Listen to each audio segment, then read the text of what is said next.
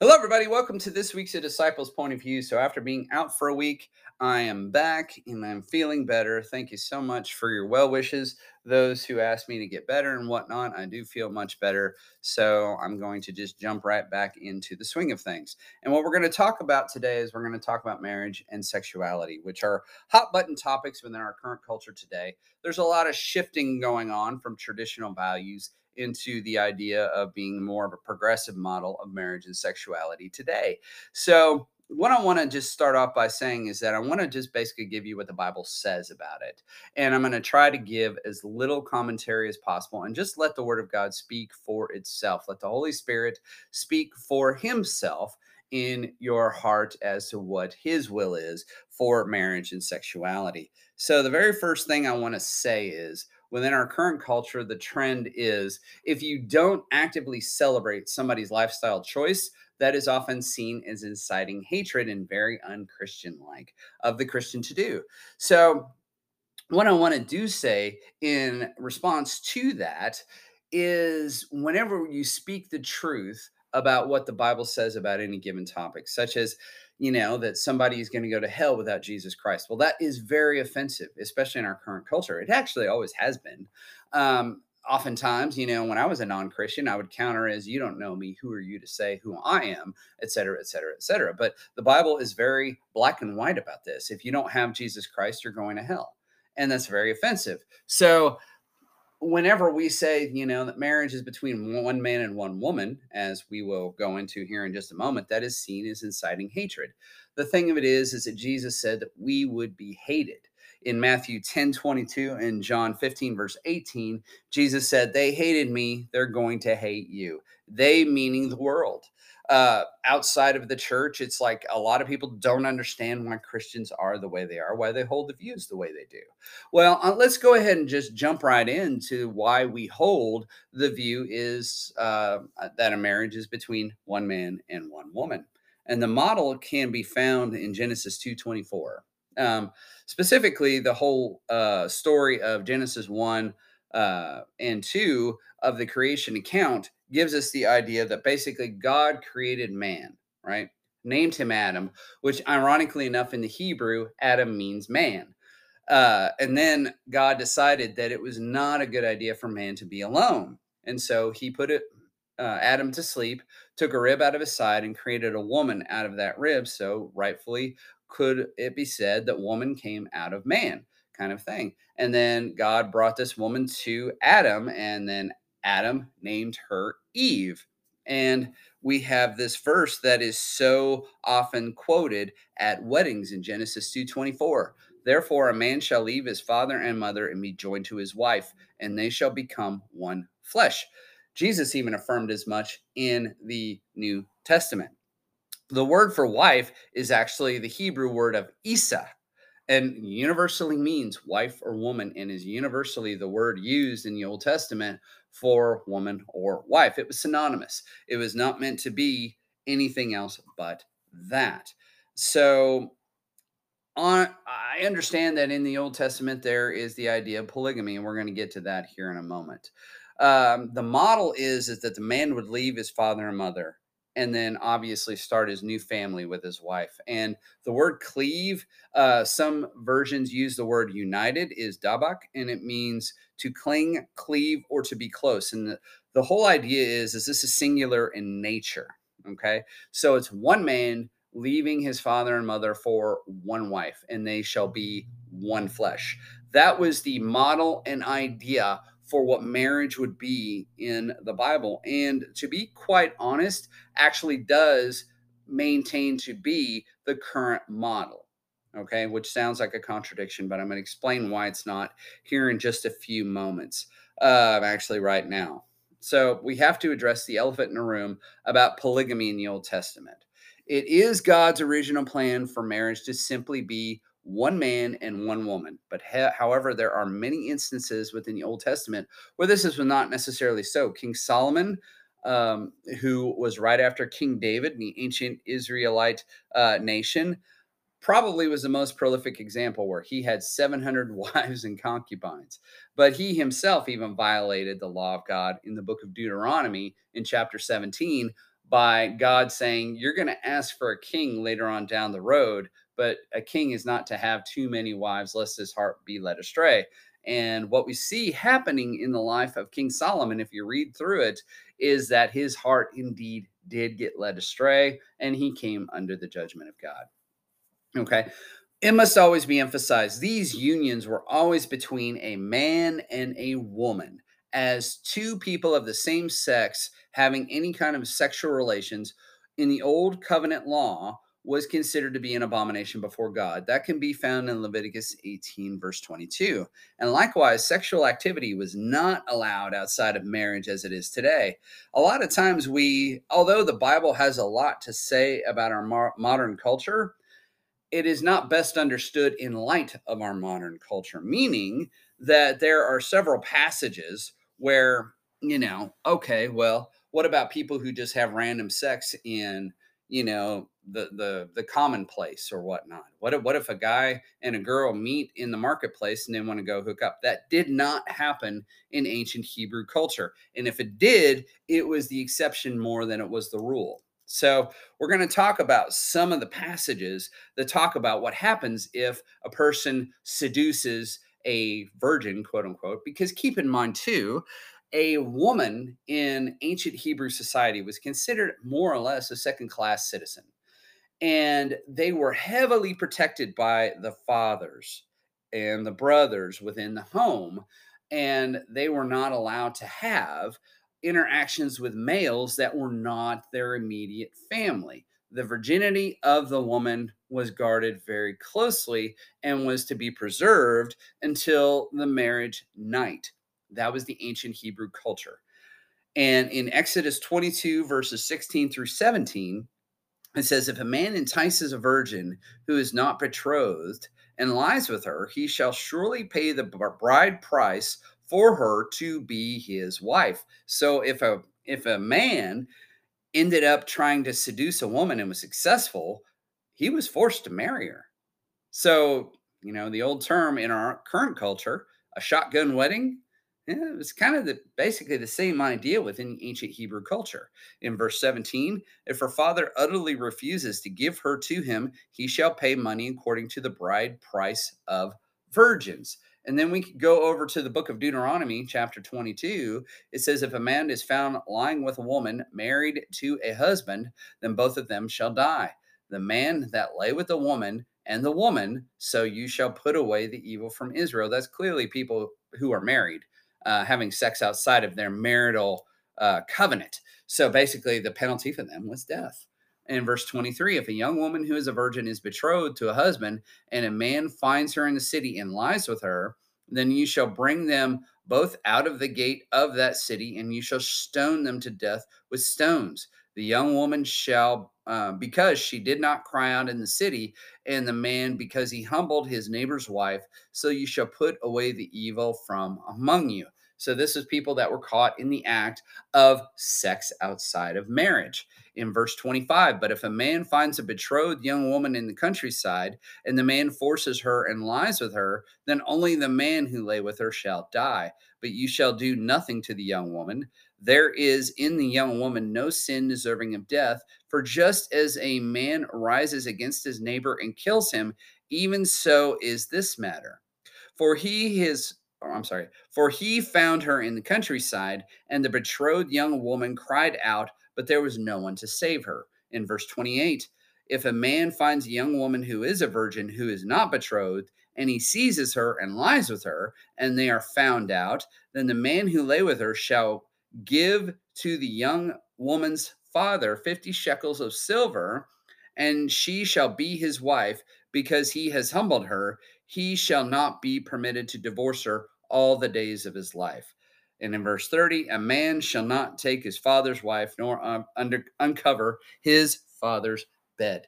So this pretty much covers the gambit of premarital sex in the Old Testament days. This was not something that was typically allowed to happen.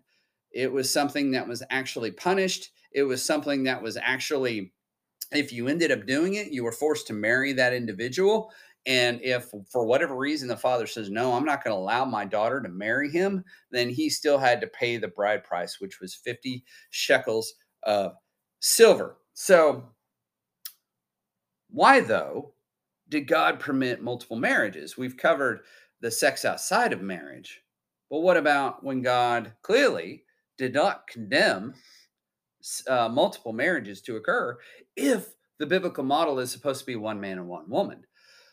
Well, there's this idea that many commentators and scholars call the perfect and permissive will of God. The perfect will of God sounds just like it is. It's like you follow God's law or God's will or God's word to a T, and human beings never deviate from it. That's when we follow the perfect will of God.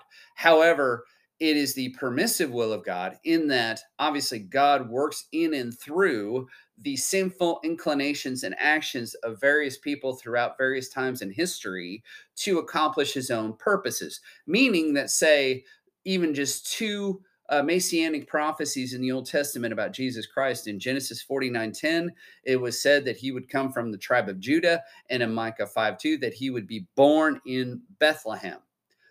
So how in the world is God going to navigate this through the the will and actions of various different people if we have people disobeying God all the time, right?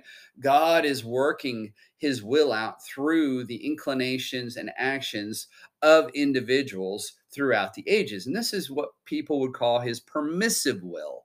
He allows these things to occur to accomplish his own purposes. He is basically utilizing the evil that does tend to happen with people rebelling against God to bring about his ultimate purpose. If that makes sense, hopefully it does.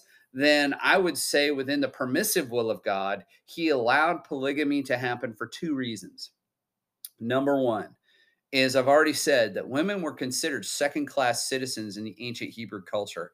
And if they weren't living in their father's or husband's home, they were often subject to slavery and prostitution. So, in a lot of ways, even though God's model was for one man and one woman, he did allow it to occur because of sinful inclinations of men that God allowed to occur would this would actually end up protecting these women and keeping them within a family home and come under protection and provision now, the second uh, reason that I would argue is that God allowed this to happen so that the earth could be populated faster. Because if it was just simply one man and one woman, basically the woman would generally only be able to generate one child per year. This would have taken a really, really long time for the earth to become populated to any degree and would honest, honestly, probably mirror more or less the millions of years kind of thing. And obviously, God wanted this to be sped up just a little bit. So now we fast forward to the New Testament, and I believe that basically God is reinstating his plan for a one man and one woman model. Now, of course, some will say, well, there's no one verse that says this and that and whatnot. But I'm going to give you my argument as to why I think there is plenty of scriptural evidence that the New Testament is returning uh, God's original plan for one man and one woman, and that's it, not this multiple wives kind of thing that God had allowed to flourish underneath the old covenant. So, the first one we find, and I should preface this by saying this is basically the qualifications for spiritual leadership within the Christian church. These are written by the Apostle Paul, and I'm going to underscore something that Jesus said that I believe solidifies this for the entirety of the church. So, Paul is going into the qualifications for overseers. We would call this today pastors or bishops or deacons, etc. So these are people who are leading individual congregations of the Church of Jesus Christ. So in tech, I'm sorry, First Timothy 3, starting in chapter 2, it says a bishop, basically this is an overseer, then must be blameless, the husband of one wife, temperate, sober minded, of good behavior, hospitable, able to teach, etc. So then we go down to verse 12. Let deacons, again, another leader in the church, be the husbands of one wife, ruling their children and their households well. So it was this idea that anybody who's going to lead the church has to be the husband of but one wife. And if we go over to Titus, uh, chapter 1 and verse 6, it says, If a man is blameless, the husband of one wife, having faithful children, not accused of dissipation or insubordination, etc. So it's going into this whole thing that anybody who's going to lead the New Testament church in any capacity whatsoever has to be the husband of one wife and consequently again and uh, th- that this would be a podcast for another day but has to be a man also at any rate how is that relevant if it's just for leaders of the church should the individual congregants be able to have multiple wives i say no and here's why whenever jesus in john chapter 13 he started washing the disciples feet and this seemed like no no no no no you're the king you're the Messiah. Why are you trying to wash my feet? Starting in verse 12, Jesus says, So when he, or well, it just says, uh, so when he had washed their feet, taken his garments, and sat down again, he said, Do you know what I have done to you? So this idea is, is like Jesus washed the feet of the disciples. And now Jesus is sitting here asking them, Do you know why I've done this? In verse 13, you call me teacher and Lord, and you say well, for so I am. If I am if I then, your Lord and teacher, have washed your feet, you also ought to wash one another's feet. For I have given you an example that you should do as I have done to you. And you may sit here and wonder, how is that relevant to marriage? Jesus is saying basically the absolute head of the church. Jesus Christ is the head of the church. Okay. There is no one greater apart from maybe God the Father. And realistically, again, another podcast for another day, but he is co equal with God the Father. But regardless, Jesus is the absolute head of the church. Jesus did something that a servant, a lowly servant, was considered should be the duty of. But Jesus himself actually did it.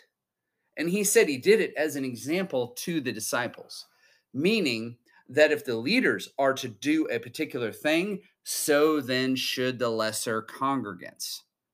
So my point is is that if the leadership of the church of Jesus Christ is meant to be the husband of but one wife, I would argue based on the servant leadership model that Jesus was talking about in John 13 that the congregants then are to follow in the same example and that the individual congregants are to be the husband of but one wife. Hence, why I believe that the new covenant was God's return to the one man, one woman model. Okay.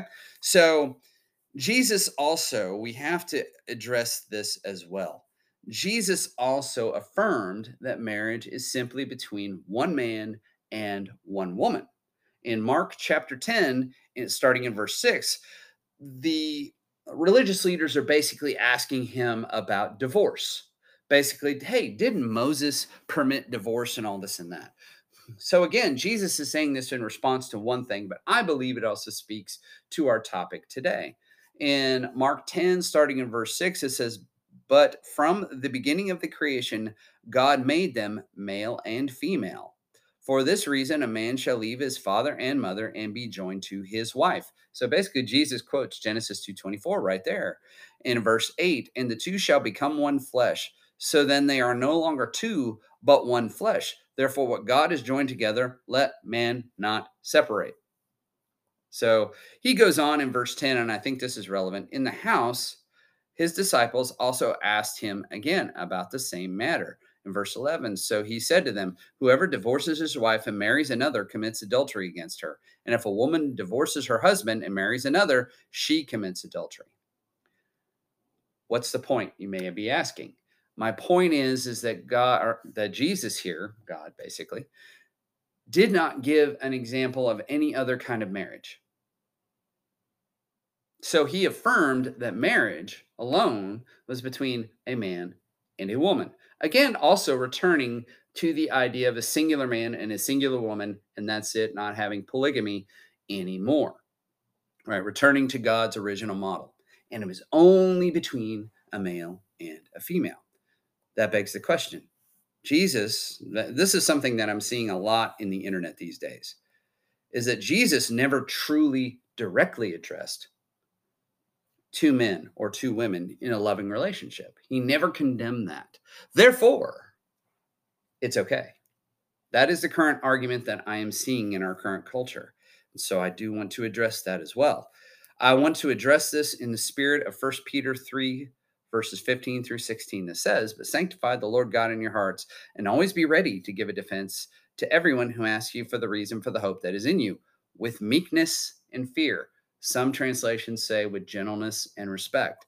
I'm going to try to be as respectful as I possibly can while still simply holding to what the Bible does actually say.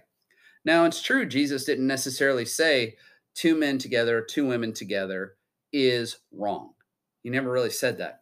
I'm going to tell you why I think that he didn't. Because we do have to really remember, for the most part, marriage in the world, the world over, has never really been allowed between two men or two women or anybody else of any of the binary. But basically, that's the combo that we're going to stick to in this discussion two men or two women. That was generally never really allowed by any authorities, even within the Roman Empire. It was allowed to be practiced in the Roman Empire, but there was never truly recognized marriage. That's really not happened until the 21st century. It's a new kind of phenomenon, and it's a new thing that is confronting the church today. So, I want to talk about why I think Jesus never really directly addressed this. Okay, so we do have to remember that the time that Jesus walked the earth, the Old Testament law was still in place. Jesus had not yet died for the sins of the world and then raised from the dead, thereby instituting the new covenant. So the old covenant was still in place. And you'll find Jesus telling people to do this and that and everything else in conjunction with the law of Moses, because that is what was in force during that time. And so, since the old covenant law was still in place under the writings of the Old Testament, we do have to say what the Old Testament law said about same sex relationships. And they were outlawed. It was an abomination, said to be an abomination before God. And that could be found in Leviticus 18, verse 22. Later on in that chapter, there's a whole litany of sexual practices that were practiced by the nations around ancient Israel. But God said that anybody who was found to have practiced such things would be put away from their people. Basically, that was social death. Being included in the nation and people of Israel was considered to be the lifeblood which you know in our american culture or our western culture we may not quite understand that but if you live in a part of the world where you have a tight knit social community and then you're put out from that community it is literally like social death. You feel like you part of you has died.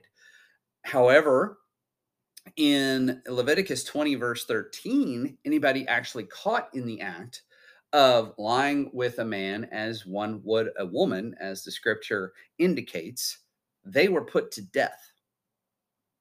There was a death penalty in place for people found in the act of committing same sex relationships, as far as, you know, engaging in the sexual act thereof.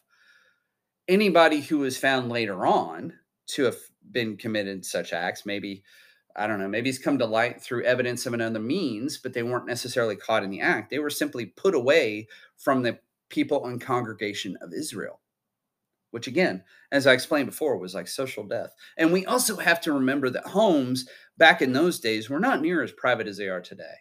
So even if you have an apartment, apartments are built well enough that generally what happens in the apartment really isn't well known, right?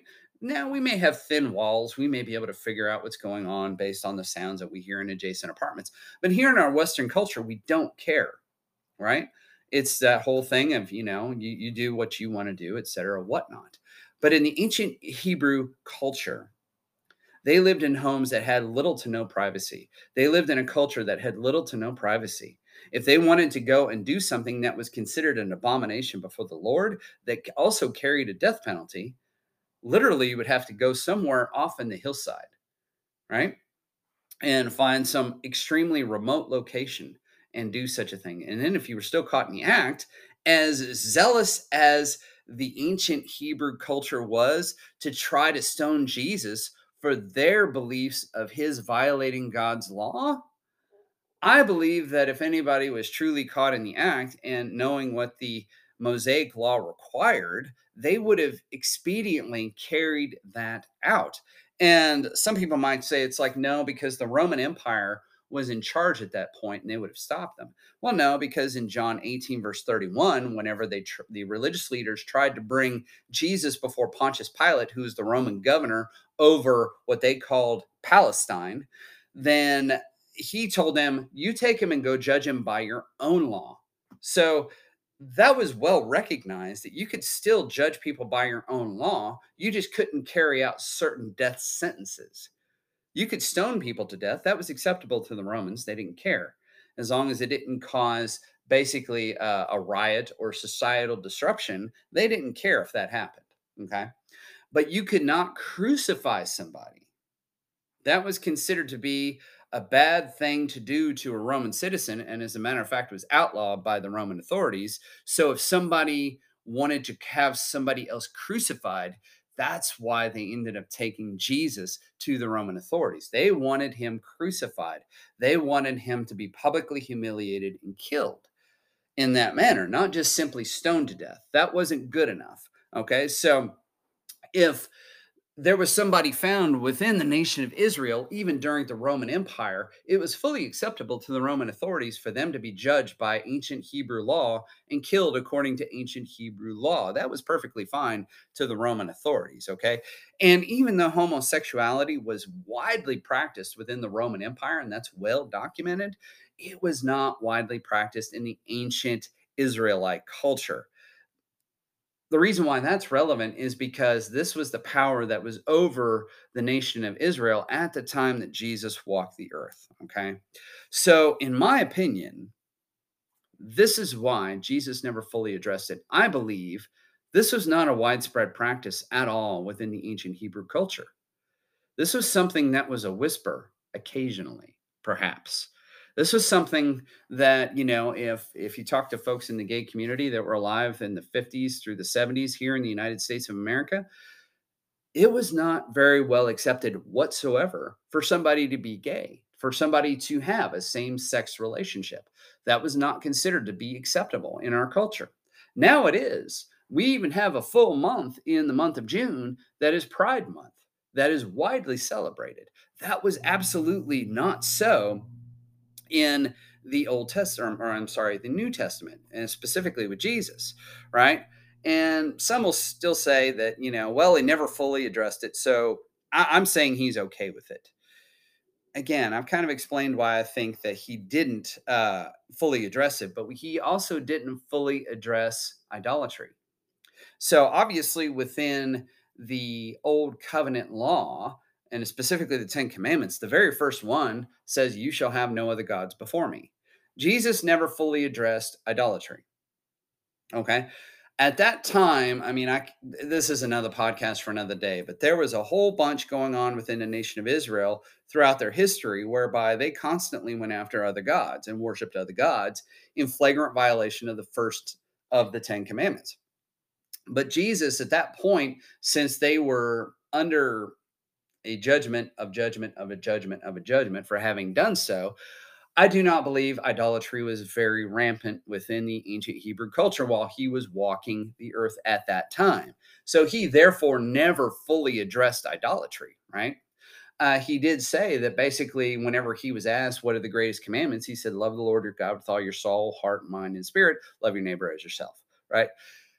Again, never really fully addressed idolatry. However, I don't believe that we can make the case since Jesus didn't fully address or directly address idolatry, that idolatry under the new covenant now is okay. So, meaning if I want to have a statue to the god of Osiris of ancient Egypt, then that's well and good. I could worship Osiris just right alongside with Jesus. That is not going to work. That is not going to fly. And I believe the same could be said of same sex relationships that Jesus never fully addressed. Okay.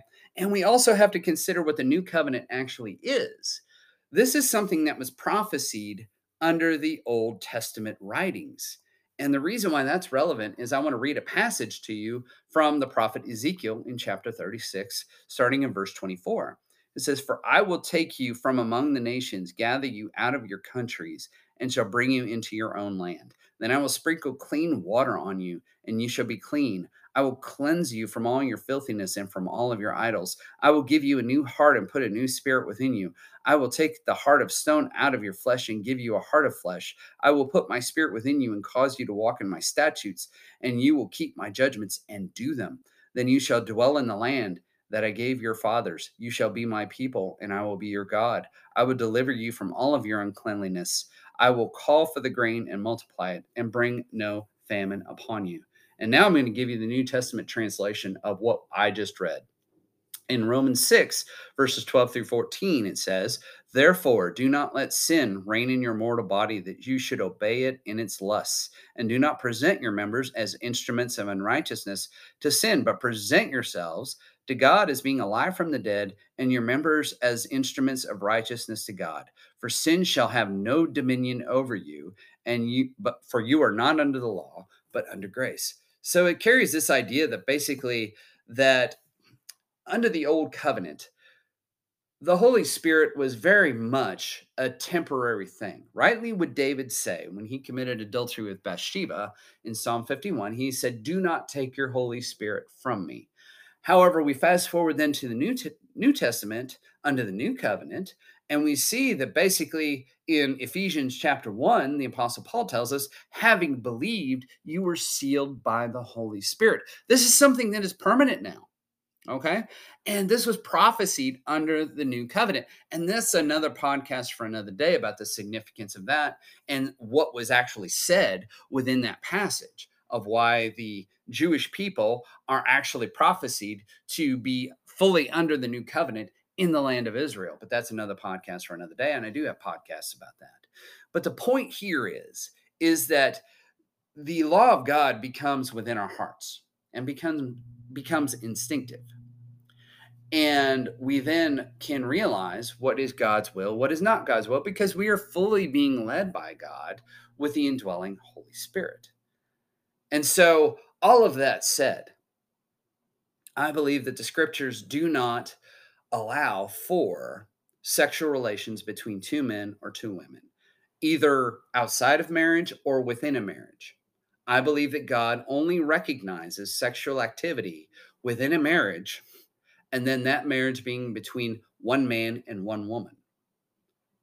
I believe that's what the scriptures have played out. However, this podcast has been largely about a non spiritual topic, if you will.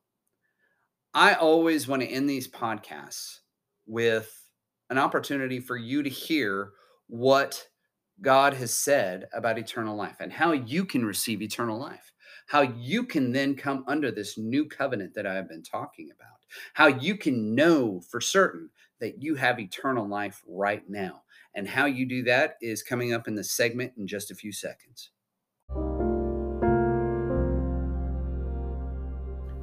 At this point in the podcast, I want to reach out to you. And if you have never done so, if you have never entered into a saving relationship with God through the Lord Jesus Christ, I want to invite you to do that today. All you need to do is believe. Believe that Jesus is who he said he was. He was God in the flesh. Believe in your heart that God raised him from the dead. Confess him as Lord. And the Bible says that you will be saved if you do that. If you truly believe in your heart that He is who He said He was and that He did exactly what He said He would do for you, you will be saved. It is simply that easy. A lot of people say prayer, prayer. And that's great to confess and put your mind and heart and everything through a process, if you will, to embody what has already taken place in your heart. By simply praying, Lord Jesus, I believe that you died for my sins. I believe in my heart that God raised you from the dead. And now I confess you as Lord. Please take control of my life, and I want to follow you for the rest of my days. In Jesus' name I pray. Amen. That's all you need to do. And your life will change. Your life will change not so much materially, not so much in terms of the world, but your life will change in your standing before God, in that you may know that you can have eternal life. The Apostle John wrote that when he was penning First John. He said, I write these things to you that you may know that you have eternal life. Not that you can hope, not that you can wonder, but so that you can know. Ephesians chapter 2 verses 8 and 9 says, "For it is by grace you have been saved through faith, and this not of yourselves. It is the gift of God, not by works, so that no one can boast."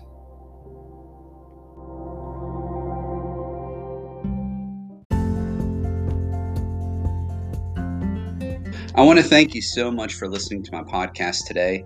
If you'd like to get in touch with me for any reason, I have the links for the social networks that I am connected on in my bio for this podcast. I'm also available at Gmail at disciple POV. That's D I S C I P L E P O V at gmail.com.